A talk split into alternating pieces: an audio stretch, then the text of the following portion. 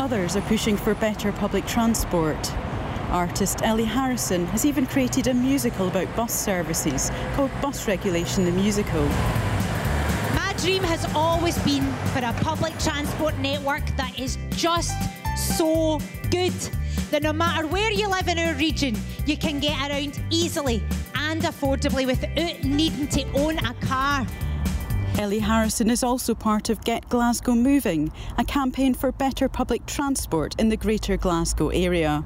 In the run up to the election, we've just been really raising the profile of public transport, trying to get council candidates from all political parties to commit to re-regulating our bus network so that we can do that important planning and integrating work. Most importantly, cap the fares.